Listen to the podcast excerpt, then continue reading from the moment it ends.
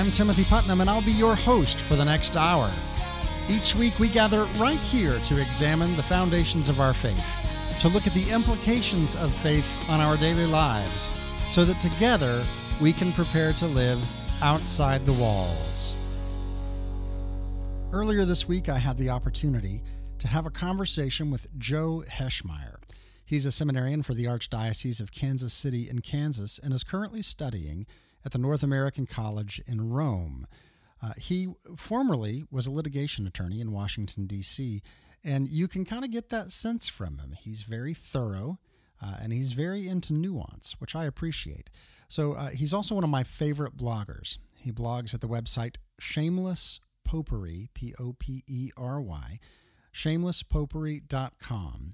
And he deals mainly in apologetics, but really goes quite in depth and more than I generally find with apologists. Uh, and what he, he also cites all of his work. And so you can kind of follow behind him and follow his train of thought and see where he's coming from. Everything's laid out very clearly in a very logical manner.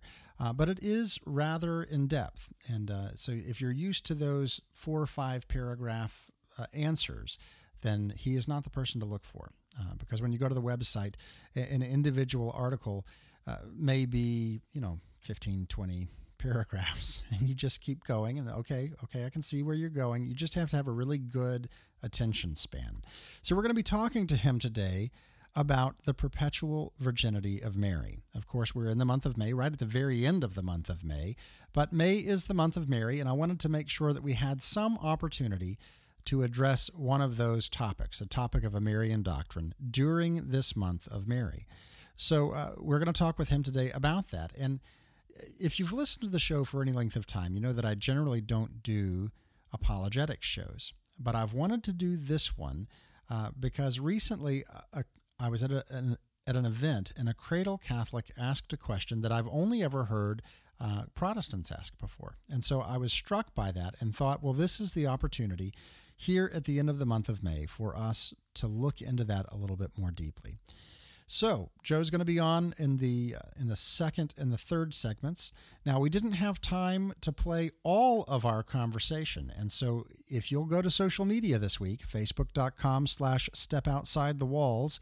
You'll also find a link on Twitter. My handle there is at Outside the Walls. We'll post an audio clip that didn't make it into the show. Of course, this was a pre recorded interview this week. Uh, and so we'll be able to add that little bit of extra content for those of you who will go over to our social media. So let's go ahead and begin our time together, as always, in prayer. Let us glorify our Savior, who chose the Virgin Mary for his mother. Let us ask him, May your mother intercede for us, Lord. You gave the Virgin Mary the joys of motherhood. Grant all parents joy in their children. May your mother intercede for us, Lord. King of peace, your kingdom is one of justice and peace. Grant that we might seek those things that will further harmony among men. May your mother intercede for us, Lord. You came to build the human race into a holy people. Bind the nations together in the unity of the Spirit. May your mother intercede for us, Lord. You were born into a human family. Strengthen with love the bonds of family life. May your mother intercede for us, Lord. You came to a life of weakness in our world. Grant to the dead the life of glory in your kingdom. May your mother intercede for us, Lord. Our Father who art in heaven, hallowed be thy name. Thy kingdom come, thy will be done on earth as it is in heaven. Give us this day our daily bread, and forgive us our trespasses, as we forgive those who trespass against us. And lead us not into temptation, but deliver us from evil. Grant us, Lord, we pray, the joy of continual health of mind and body. And through the intercession of Blessed Mary, ever Virgin, free us of this present sadness. Fill us with eternal joy.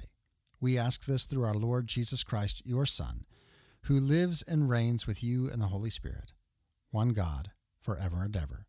Amen. Today's first reading comes from the book of Sirach, 51st chapter. I thank the Lord and I praise him. I bless the name of the Lord. When I was young and innocent, I sought wisdom openly in my prayer. I prayed for her before the temple. I will seek her until the end. And she flourished as a grape soon ripe. My heart delighted in her, my feet kept to a level path, because from my earliest youth I was familiar with her. In the short time I paid heed, I met with great instruction. Since in this way I have profited, I will give my teacher grateful praise. I became resolutely devoted to her, the good I persistently strove for. My soul was tormented in seeking her. My hand opened her gate, and I came to know her secrets. I directed my soul to her, and in cleanness I attained to her. That reading again comes from the book of Sirach, chapter 51. Today's responsorial psalm comes from Psalm 19. The precepts of the Lord give joy to the heart. The law of the Lord is perfect, refreshing the soul. The decree of the Lord is trustworthy, giving wisdom to the simple. The precepts of the Lord give joy to the heart. The precepts of the Lord are right, rejoicing the heart. The command of the Lord is clear, enlightening the eye. The precepts of the Lord give joy to the heart. The fear of the Lord is pure, enduring forever. The ordinances of the Lord are true, all of them just. The precepts of the Lord give joy to the heart. They are more precious than gold, than a heap of purest gold, sweeter also than syrup or honey from the comb. The precepts of the Lord give joy to the heart. Today's gospel comes from the Gospel of Mark, chapter 1. Jesus and his disciples returned once more to Jerusalem. As he was walking in the temple area, the chief priests, the scribes, and the elders approached him and said to him, By what authority are you doing these things? Or who gave you this authority to do them? Jesus said to them, I shall ask you one question. Answer me, and I will tell you by what authority I do these things. Was John's baptism of heavenly or of human origin? Answer me. They discussed this among themselves and said, If we say of heavenly origin, he will say, Then why did you not believe him? But shall we say of human origin? They feared the crowd, for they all thought John really was a prophet. So they said to Jesus in reply, We do not know. Then Jesus said to them, Neither shall I tell you by what authority I do these things. That reading comes from the Gospel of Mark, chapter 1. Today's reading from church history is going to come from St. Jerome out of a document entitled Against Helvidius. Now, Helvidius was a person who had written a pamphlet denying the perpetual virginity of Mary. And uh, so, on much urging, St. Jerome took up the topic. Now, we're going to, of course, talk about the perpetual virginity of Mary today, and this is a doctrine that doesn't necessarily make a whole lot of sense to our modern minds because we open up the Bible and we see written out clearly in English. Uh, are these not the brethren of the Lord, the brothers and sisters of the Lord? Uh, we clearly see that Joseph didn't know his wife uh, until after she had born a son. We, we see these things written out very clearly in English, and so it it contradicts the doctrine. Uh, so we think. But the issue is, we're looking at more than just words. We're looking at a document written to first century eyes in another language. And so not only do we have to get over uh, the fact that there are different uses of words in different languages, but we also have to get over the fact that we are not approaching it in the same way that people from that time and place would approach it. And so because it's such a difficult doctrine and causes no no short amount of consternation uh, among the faithful, it's something that we're going to look at today in depth. So this is section 20 and 21 out of St. Jerome's against Helvidius. And of course, we'll talk more about this in depth afterward. St. Jerome says this I now direct the attack against the passage in which, wishing to show your cleverness, you institute a comparison between virginity and marriage. I could not forbear smiling, and I thought of the proverb, Did you ever see a camel dance? Are virgins better, you ask, than Abraham, Isaac, and Jacob, who were married men? Are not infants daily fashioned by the hands of God in the wombs of their mothers? And if so, are we bound to blush at the thought of Mary having a husband after she was delivered? If they find any disgrace in this, they ought not consistently even to believe that God was born of the Virgin by natural delivery. For according to them, there is more dishonor in a virgin giving birth to God by the organs of generation than in a virgin being joined to her own husband after she has been delivered. Add, if you like, Helvidius, the other humiliations of nature the womb for nine months growing larger, the sickness, the delivery, the blood, the swaddling cloths. Picture to yourself the infant in the enveloping membranes. Introduce into your picture the hard manger the wailing of the infant, the circumcision on the eighth day, the time of purification, so that he may be proved to be unclean. We do not blush, we are not put to silence. The greater the humiliations he endured for me, the more I owe him. And when you have given every detail, you will be able to produce nothing more shameful than the cross, which we confess in which we believe and by which we triumph over our enemies. But as we do not deny what is written, so we do reject what is not written. We believe that God was born of the Virgin because we read it. That Mary was married after she brought forth, we do not believe because we do not read it. Nor do we say this to condemn marriage, for virginity itself is the fruit of marriage but because when we are dealing with saints, we must not judge rashly. If we adopt possibility as the standard of judgment, we might maintain that Joseph had several wives, because Abraham had, and so had Jacob, and that the Lord's brethren were the issue of those wives, an invention which some hold with a rashness which springs from audacity, not from piety. So you say that Mary did not continue a virgin. I claim still more that Joseph himself, on account of Mary, was a virgin, so that from a virgin wedlock a virgin son was born. For if, as a holy man, he does not come under the imputation of fornication, and it is nowhere written that he had another wife, but was the guardian of Mary, whom he was supposed to have to wife rather than her husband, the conclusion is that he who was thought worthy to be called the Father of our Lord remained a virgin. That reading today comes from St. Jerome against Helvidius. And of course, I always find it entertaining uh, when saints get snippy. There's no small amount of sarcasm dripping from that, the pages, the paragraphs uh, there in that document. Now, we read only a very small snippet right towards the end. We read uh, paragraphs 20 and 21 out of, I think, 23 or 24 uh, paragraphs in total the whole document is worth reading and really uh, is very enlightening. We'll put a link to that on our social media, facebook.com slash step outside the walls. On Twitter, the handle there is at outside the walls. Go ahead and follow us, like us there, and you'll get a wealth of information as time goes on. Now, later in the show, we're going to be talking with Joe Heschmeyer, and he's going to address uh, some of the same things that St. Jerome addresses in his document and really break out to us the doctrine of the perpetual virginity of Mary, what it consists of, and why it's important. And in the future, if you have a question about Catholic doctrine that maybe you haven't gotten a sufficient answer for, and you want something a little bit more in depth, why don't you give us a call and let us see if we can take a crack at it? You can leave that message, you can leave that question on our comment line, 918 928 KPIM, and it might just end up on a future show. Later in the show, we're going to be giving away a rosary for the month of May, the month of Mary, and The Secrets of the Rosary by St. Louis de Montfort, courtesy of CatholicSacramentals.org. Longtime friends of the show. You're listening to Outside the Walls with Timothy Putnam.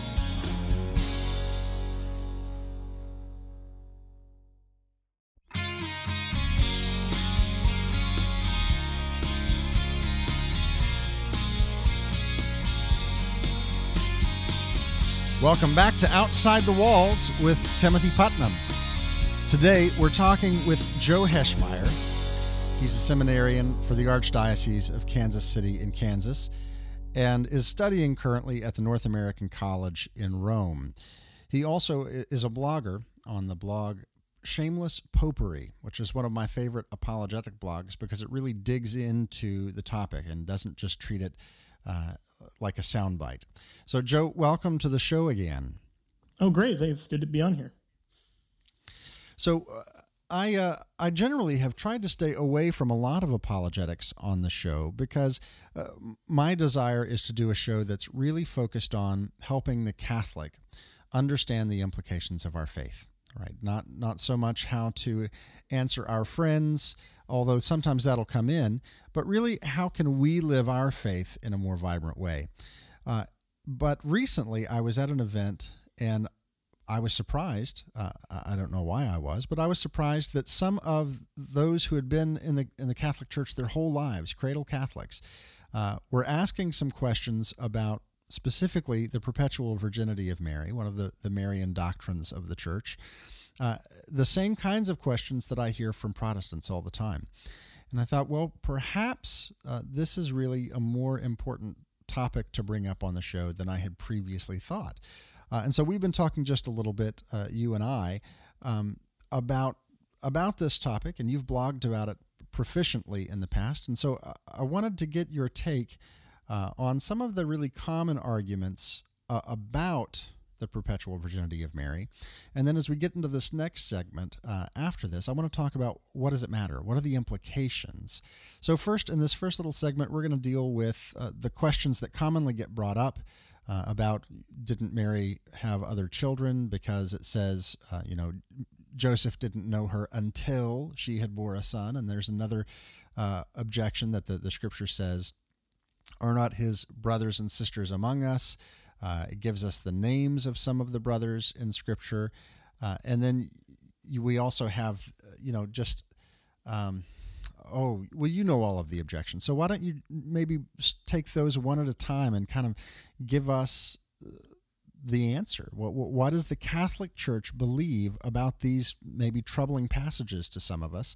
Uh, and what implications does that have for the perpetual virginity of Mary? Okay, I'd be happy to. Uh, well, the first, let's actually start with the very last one you raised, which is that Scripture allegedly records uh, the names of the brothers of Jesus. Mm-hmm.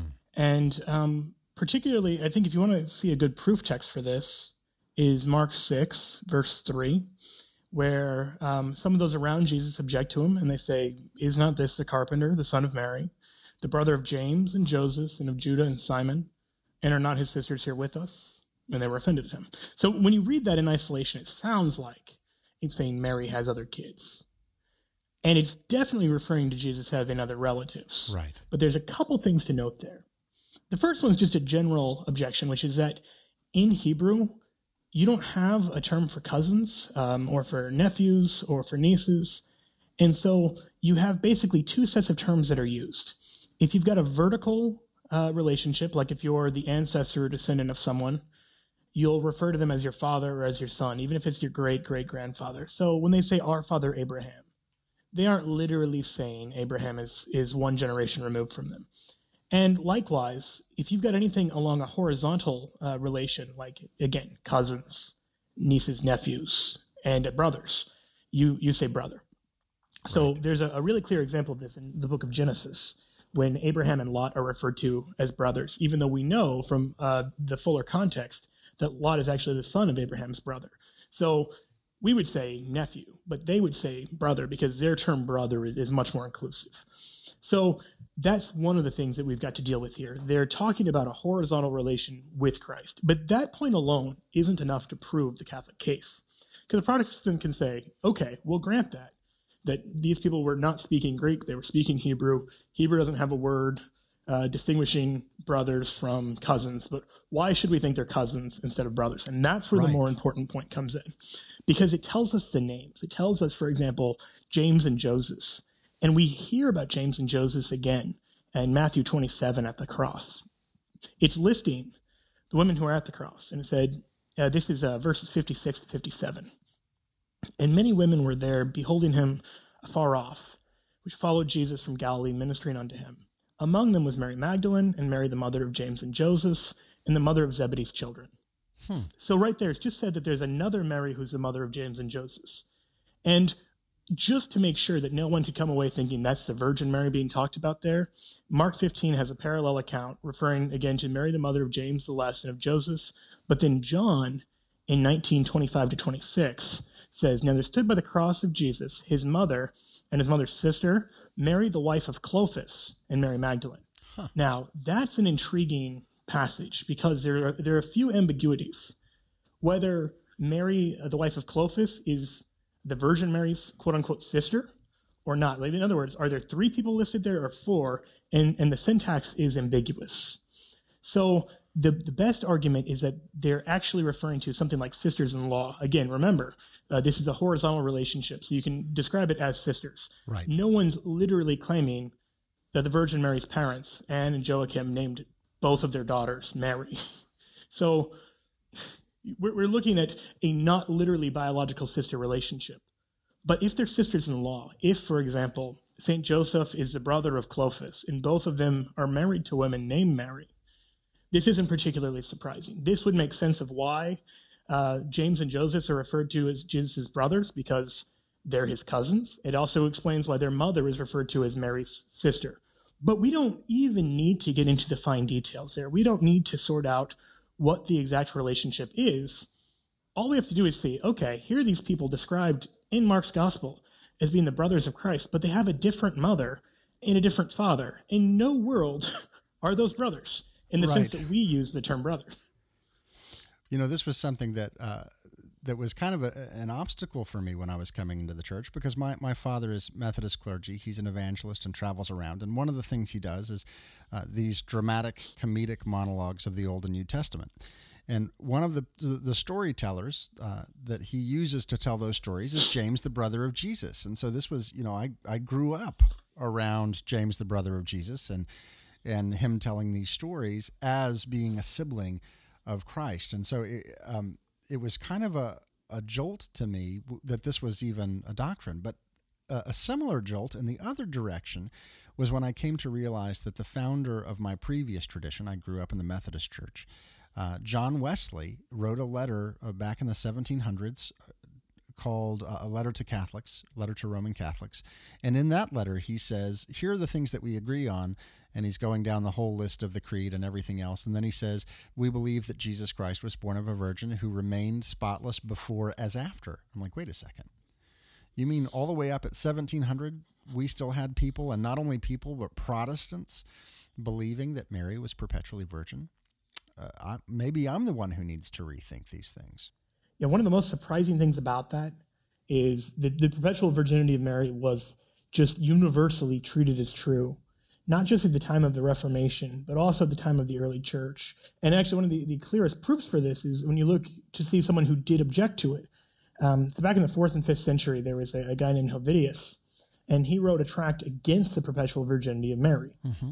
And St. Jerome, who's famous in both Catholic and Protestant circles, he translated the Latin Vulgate, and Protestants claim that their canon is based on uh, Jerome's canon and his translation. So everyone respects Jerome and his biblical knowledge okay. and kind of just his his expertise. He's one of the first four people declared a church father. And he's raised this issue about Helvidius's pamphlet. And his response is hilarious because he begins by saying, I was requested by certain of the brethren not long ago to reply to a pamphlet written by one Helvidius.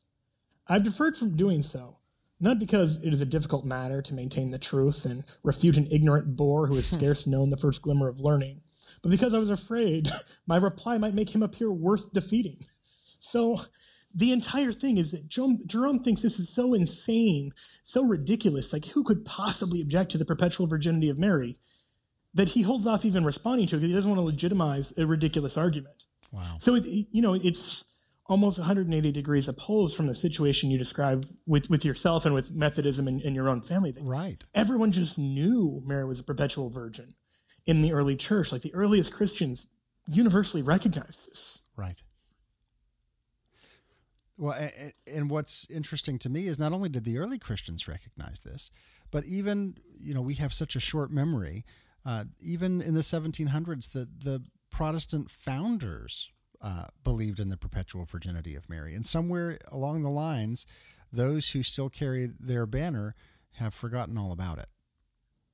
Yeah, it raises a lot of issues in terms of kind of looking at the tradition.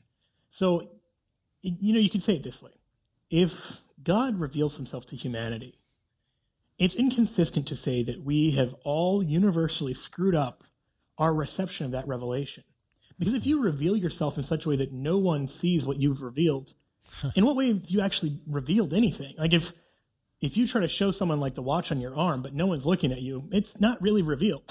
Right. So likewise, if no one receives the, the revelation, if no one accurately gets this this picture of Mary, we've got a problem in terms of even calling it revelation. So the fact that there's this universal, unbroken tradition about Mary's perpetual virginity is, is really critical because to deny it is ultimately to deny that anyone correctly received revelation from God. Now, there have been some people who have asked, um, why do we make a deal out of it? Why why is this an issue for belief? Why can't it go uh, one? Uh, you know, why can't a person choose to believe it or not choose to believe it?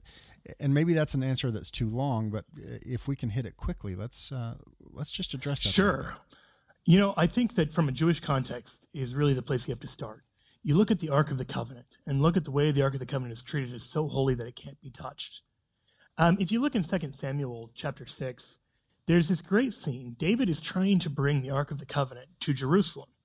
And so he goes through Baal Judah, through the hill country of Judah, for three months. And that's where he spends at one of the houses. And there he dances before the Lord. Right. And the question he asks is, How can I bring the Ark of the Covenant unto me? And all of this is, in a really clear way, prophetic of the visitation. When Mary goes to Elizabeth, it even begins the same way. It says, David arose and went. Okay. And then in Luke 1, it says, Mary arose and went. And she goes into the hill country of Judah. She goes there for three months. And there, John the Baptist dances in the womb before her and before the Christ child within her. And Elizabeth's statement to her is, How can it be that the mother of my Lord should come to me? So she's referring to Mary as if she's the Ark of the Covenant. Wow. Well, we're going to have to come back to that. We're coming up on a hard break. Uh, we're talking with Joe Heschmeyer, seminarian for the Archdiocese of Kansas City in Kansas, currently studying at the North American College in Rome. Uh, and you're listening to Outside the Walls with Timothy Putnam.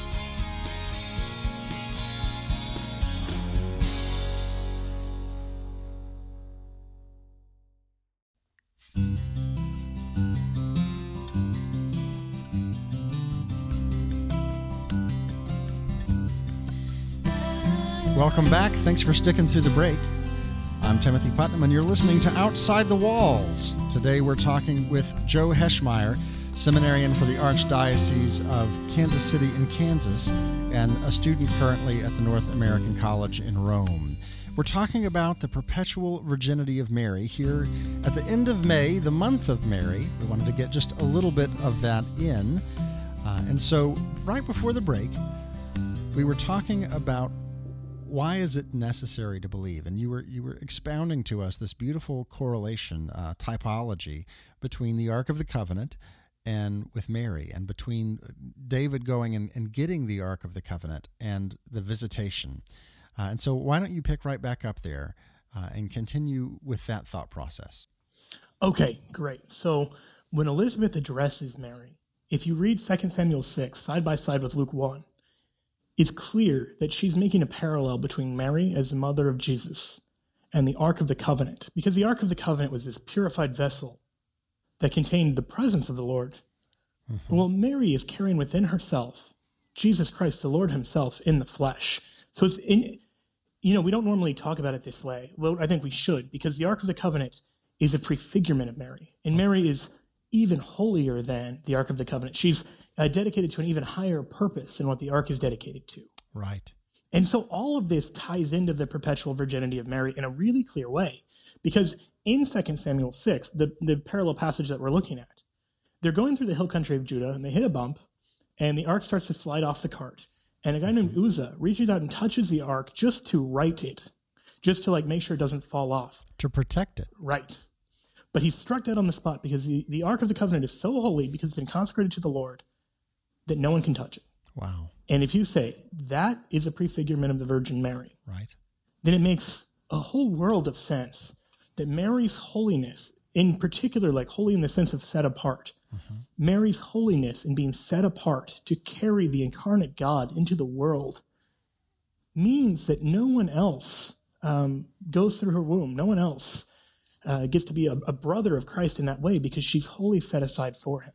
Right. And we see ways that this is prefigured in other ways. So, you know, for example, in Matthew 19, Jesus talks about people who are eunuchs or celibates for the kingdom of God. And that's like a small way that you consecrate yourself entirely and give yourself just unreservedly to God in, in a wholly unique and radical way. Right. And St. Paul talks about this also in 1 Corinthians, about just kind of these, this notion of undivided loyalties. So that same logic is at play here. That you don't have these split loyalties between like, well, I want to take care of my son Jesus, but also my other sons, et cetera, et cetera. No, right. she's radically dedicated to him. Now, there's also a passage, I think it's in the book of Ezekiel, correct me if I'm wrong, uh, that yes. talks about God going through the gate of the, of the temple and that that gate was then shut, that no man could enter it.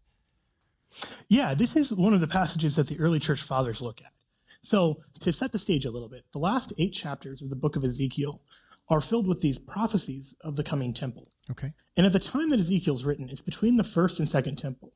The first temple has been destroyed, Solomon's temple, but the second temple hasn't been built yet. And so, on the face of it, it looks like a prophecy about the second temple. When the second temple is built, it doesn't meet the prophecies in Ezekiel. And what's more, some of the prophecies in Ezekiel don't even seem possible for anyone or any building to meet them because it says, for example, you know, streams of living water are going to flow out of this temple and it's going to turn salt water into fresh water. Right. And it's got these really supernatural attributes ascribed to it. Mm-hmm. And all of this makes sense in the light of the New Testament because Jesus applies that prophecy to himself. He says, Streams of living water will flow from me. Mm. So on the cross, when the spear pierces his side and water and blood flow out, symbolizing baptism in the Eucharist. Right. We see the streams of living water flowing from the side of the temple. Mm-hmm. And just in case we would miss this, in John 2, when Christ says, Destroy this temple, and in three days I'll rebuild it, John just out and out tells us, but the temple he referred to was his body. Mm-hmm. So, these passages in Ezekiel, these last eight chapters, they're not about the second temple. They're about the third temple, if you will, but really the Alpha and the Omega, Jesus Christ. Mm-hmm. And his body is the temple. Well, now, with that frame set, look to Ezekiel 44, because around the temple, there's a temple gate. And in 44 2, it says, This gate shall remain shut, it shall not be opened, and no one shall enter by it, for the Lord, the God of Israel, has entered by it. Wow. Therefore, it shall remain shut. Yeah. And so the church fathers said, aha, exactly. That's the Virgin Mary. This is why she's perpetually a virgin because the Lord entered the world by her. He consecrated this. This is his path of the incarnation in such a radical way that it's hard to even wrap our minds around it. But the eternal God became man in the womb of the Blessed Virgin Mary. And so the idea that someone else is created in the womb of the Virgin Mary after that, it's just unfitting. It's, it's fitting that this should be dedicated entirely to God, that Mary's body serves as this unique and precious vessel for our Lord. And so she doesn't have relations with her husband. She doesn't have any other children. She's completely and wholly consecrated to God. One of the other um, objections that I've heard in this is that somehow that seems to be uh, cheapening marriage because why would she be married to Joseph? And, and if, if marital relations are not a bad thing, why would she be uh, foregoing them and denying her husband? You know, I think that there are a, a few things to look at in, in that case. The first, I would look at Matthew 19 again. I mentioned that before, and also in 1 Corinthians. Okay. And in both cases, Jesus in Matthew and then Paul in 1 Corinthians mm-hmm. talk about marriage and virginity. And both of them present marriage as good, and they present virginity as something even better. And we know from reading history that this is something that the early Christians practiced. So, for example, uh, Tertullian, in his letter to his wife, actually, uh, chapter six of it, he talks about it, how there are all of these Christians who are remaining celibate even though they're married. So he says, How many are there who, from the moment of their baptism, set the seal of virginity upon their flesh? How many again who, by equal mutual consent, cancel the debt of matrimony? Voluntary eunuchs for the sake of their desire after the celestial kingdom. Wow. So both spouses agree that you know they're going to be celibate for the sake of the kingdom of God. And St. Paul encourages this both temporarily for those who are prone to lust, but also permanently. He says that he wishes that all were like him in the sense of being a celibate. So we, we have this kind of constant uh, scriptural theme of virginity being even higher.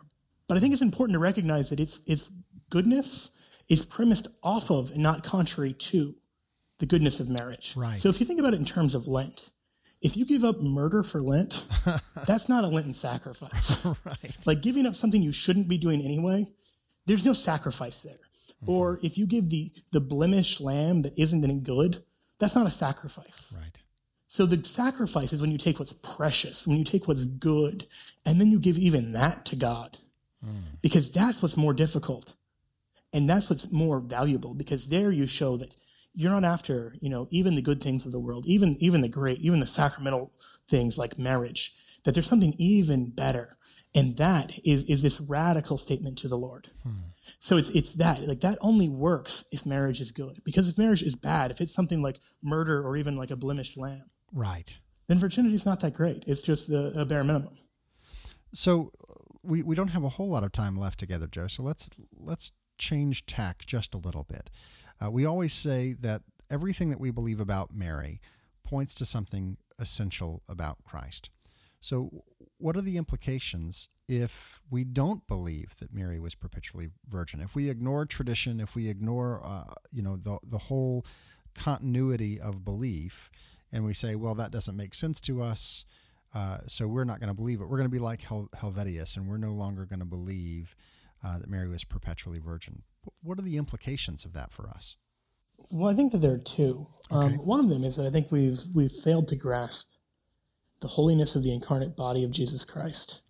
I think that if you understand that, then you understand why it's so perfect that Mary was perpetually a virgin. Why, you know, you just take on a full understanding of the incarnation and really embrace the humanity of Christ and say, yes, he has sacred humanity and he takes this from his from his mother He's incarnate in her womb for nine months.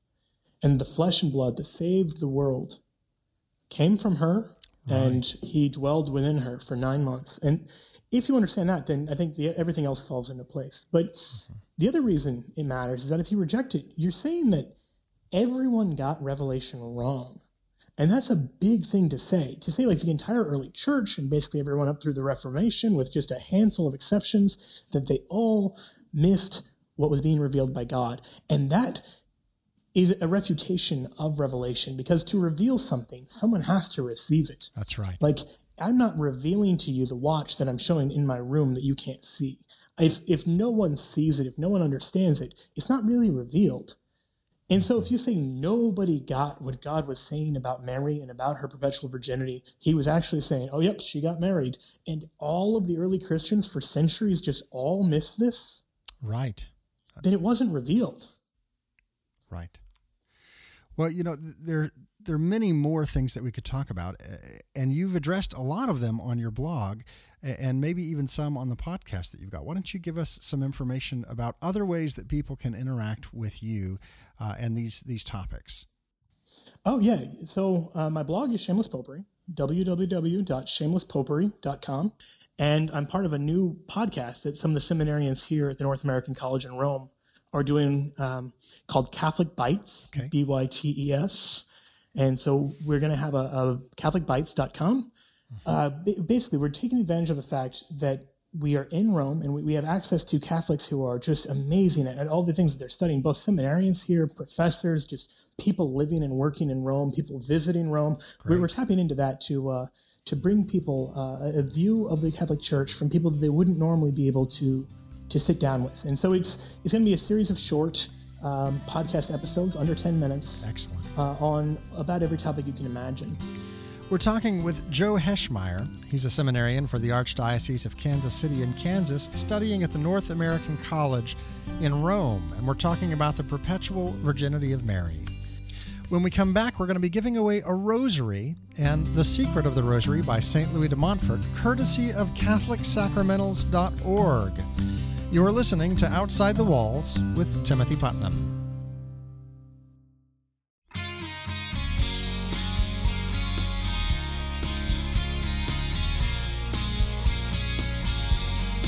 Welcome back to Outside the Walls with Timothy Putnam. Glad you stuck through the break. Well, we've made it this far, and it's time to give something away. Uh, we've got a lovely rosary and a book, the, the Secret of the Rosary by St. Louis de Montfort, courtesy of CatholicSacramentals.org. Uh, great supporters of the show. We're very thankful for all they've done and hope you go take a moment and take a look at what they have to offer. So today we have a trivia question. Get by your phone, get ready to type in uh, 918 928 KPIM. That's 918 928 5746. Uh, you're probably going to need to be by Google for this. And uh, as soon as you know the answer, call in because last week uh, the, the, the question was answered within minutes, uh, maybe even seconds of when the question was asked. So be ready. And Joe, why don't you give us the question for today? All right. So earlier when we were talking, we were saying that uh, the visitation is prefigured by David bringing the Ark of the Covenant to Jerusalem. And then he went into the hill country of Judah and stayed there for three months. So my question is, what is the house that he stayed at for three months. Oh, oh that's going to be tricky. What was the house that David stayed at for three months in the hill country? Google it, do what you need to do, pull out your Bible, search through quickly, uh, and uh, then give me a call 918 928 KPIM. Joe, it's always a pleasure to have you on the show. Thank you so much for joining us again, all the way from Rome. Oh, it was my pleasure. Now, I actually talked to Joe earlier this week. It was a pre recorded episode. And the reason that that's important is because, uh, due to a technical glitch that we had, I've actually got some outtakes. Uh, some of the, the recording that uh, didn't go as we planned and didn't make it into the show, but there's a lot of excellent information. He answers some other questions that uh, that did not make it into the, the final edit of the show. Uh, but we're going to make that available to you. We're going to make uh, our error is your gain.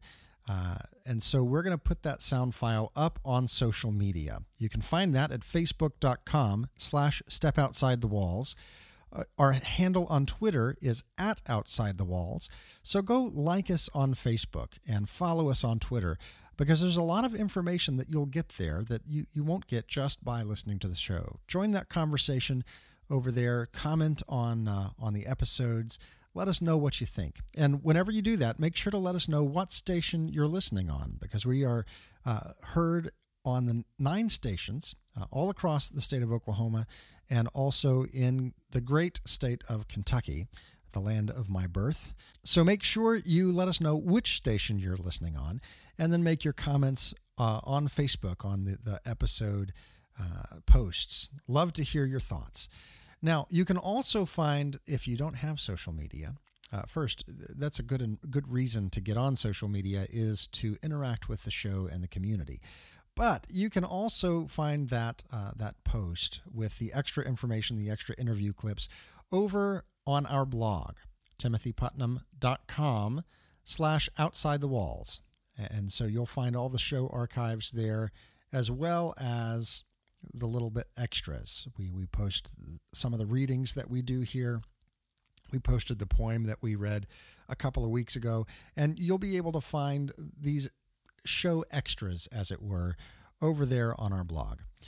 Now, next week, uh, it's not going to be apologetics all the time. That's not, for me, the goal of the show. Uh, the reason I want to do this show is for the Catholic to better understand the implications of our faith right? There are plenty of shows out there that deal with apologetics that help a Catholic express their faith to their friends and families. Uh, and I don't want to to compete with Catholic Answers and with uh, with some of the other live call-in shows. We one we don't have the uh, the resources to be able to do call-in show. It's just me. I'm I'm the producer here. I, I do the recording and the producing. I don't have a call screener. I don't have all of those fancy things. Uh, and so we don't have the means to compete, but neither do I really want to. And so most of the time, the topics of this show are really not going to touch on apologetics.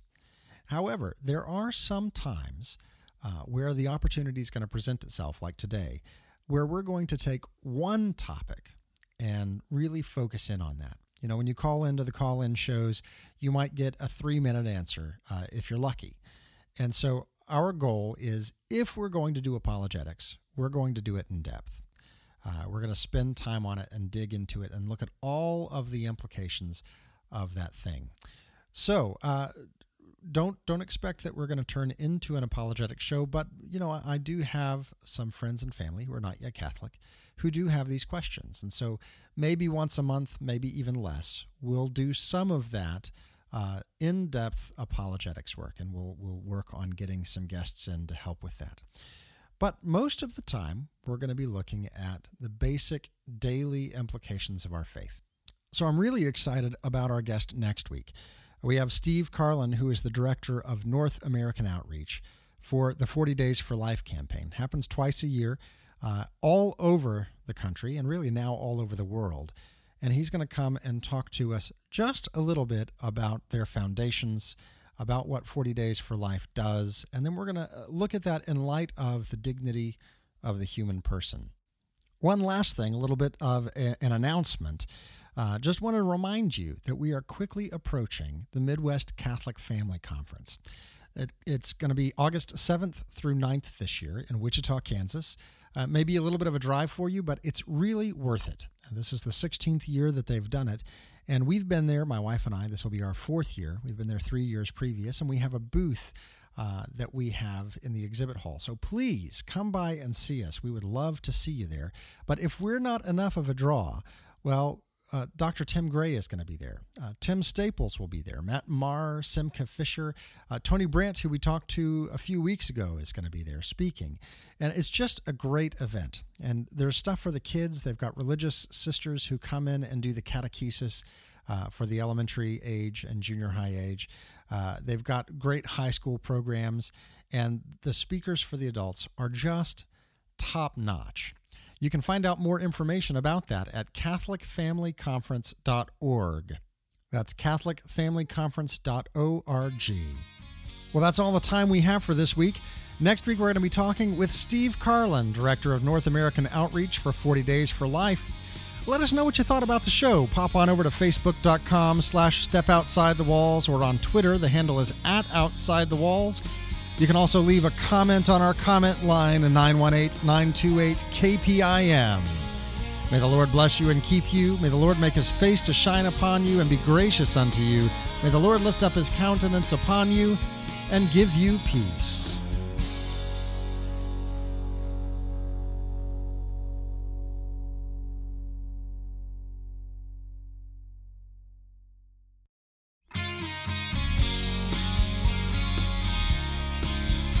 It's your lucky day.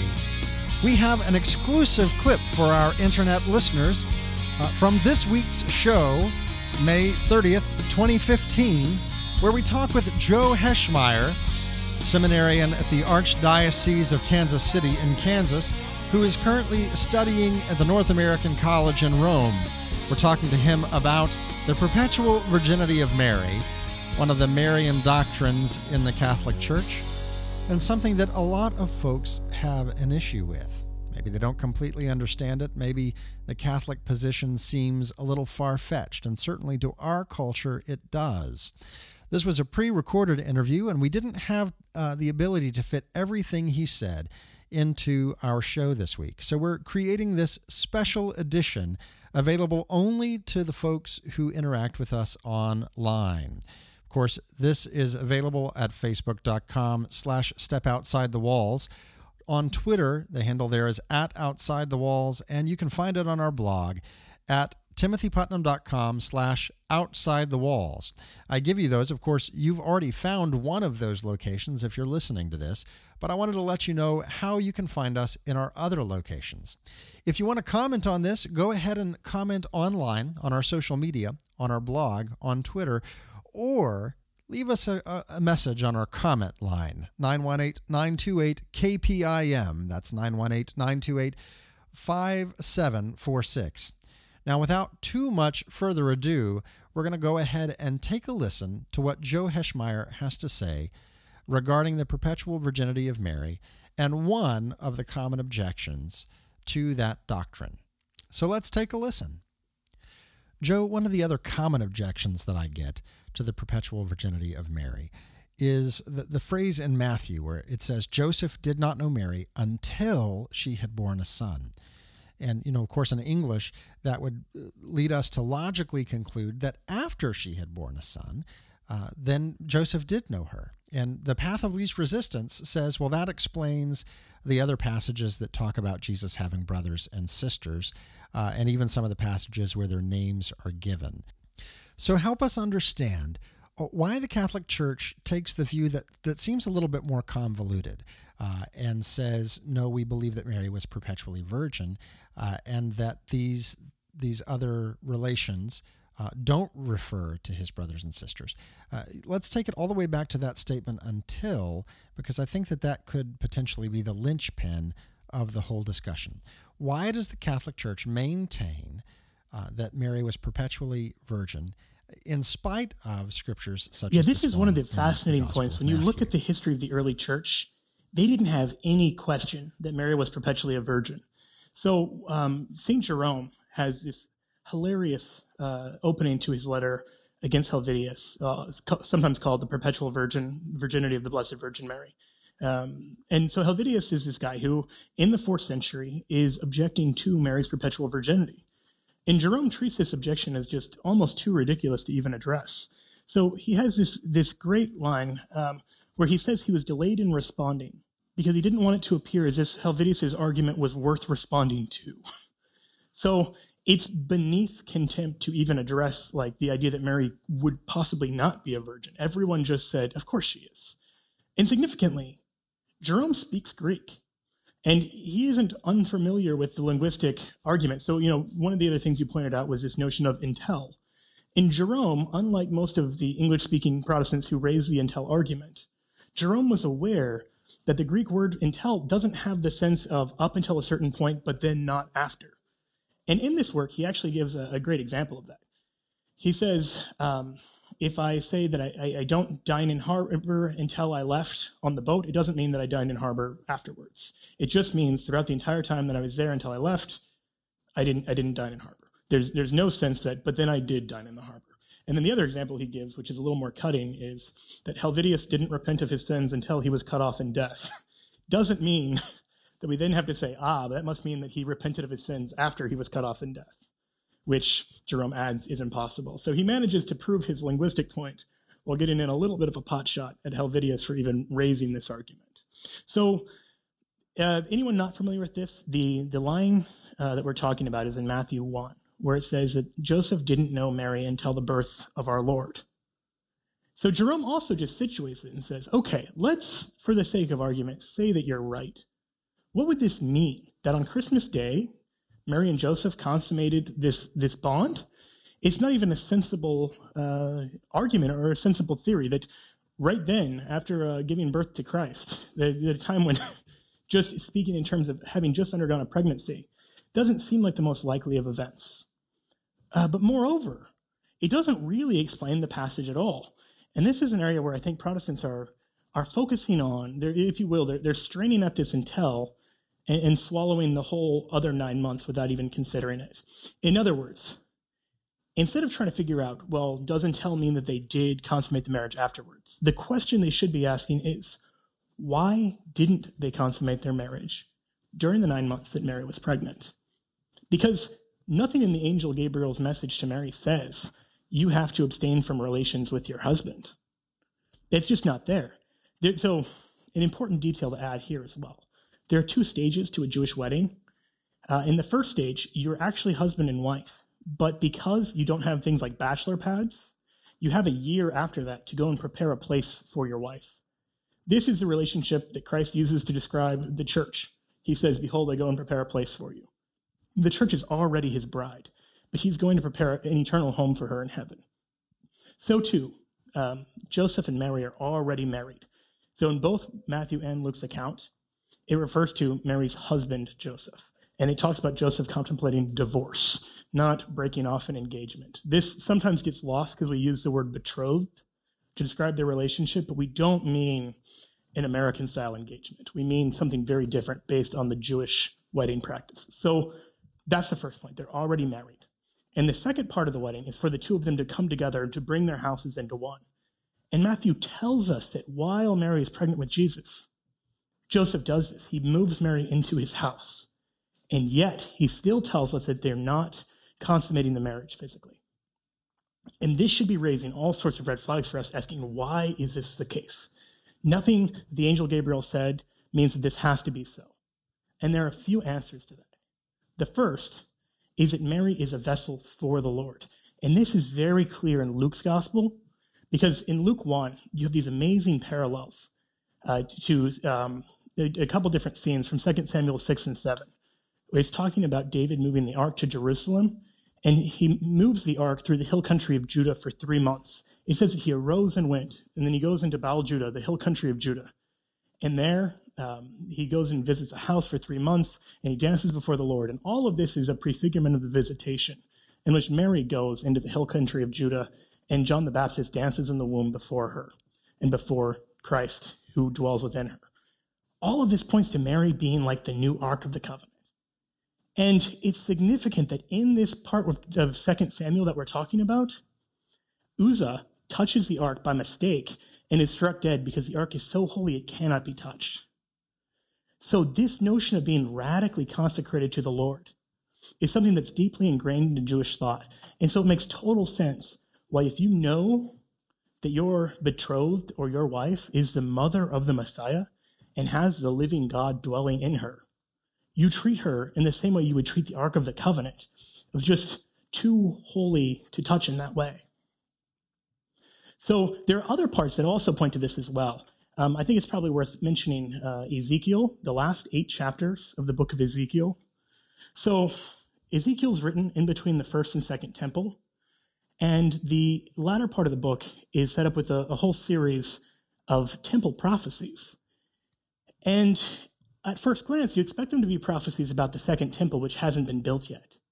But the second temple doesn't fulfill some of these prophecies. And some of the prophecies don't even seem like they could be fulfilled by the temple. So, for example, streams of living water flow from the temple. Well, Jesus Christ applies these prophecies to himself when he says, for example, streams of living water will flow from me. And in John 2, he says, Destroy this temple, and in three days I'll rebuild it.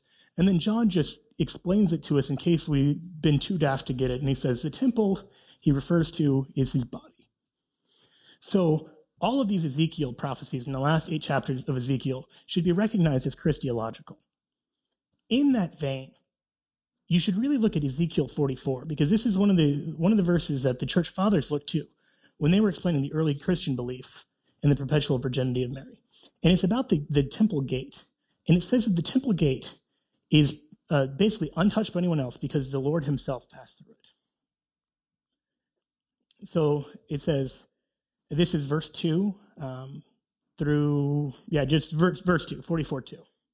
And he said to me, This gate shall remain shut, it shall not be opened, and no one shall enter by it, for the Lord, the God of Israel, has entered by it. Therefore it shall remain shut. So the church fathers, as they're looking at this, they say, okay, we know that we're talking about Christ here. We know that this is about the coming of Christ. Who is the temple's gate through, that would he pass through? Who is the gate that is around the temple, his body? Like, where do we see his body entirely enveloped by someone else? and clearly, when he's in the womb of his mother, she serves as a sort of temple gate, protecting him in those first nine months of his incarnate life. And so, this notion of her perpetual virginity ties in directly with this that again, you have this radical consecration to God, that it's so holy that the Lord himself has passed through, no one else gets to. And so, for this reason, it's unfitting that Jesus should have biological brothers. It's unfitting that anyone else should pass through the same womb that's been consecrated in this radical way to him. Thanks for listening to this exclusive online content from Outside the Walls with Timothy Putnam. Connect with us on Facebook at facebook.com slash step outside the walls. On Twitter, our handle is at outside the walls, and our blog is timothyputnam.com slash outside the walls. We're heard every Saturday on the Oklahoma Catholic Broadcasting Network, on St. Michael Catholic Radio in Broken Arrow, and on the Real Life Radio Network in Lexington, Kentucky. I hope you'll join the listening audience and become a weekly listener of Outside the Walls.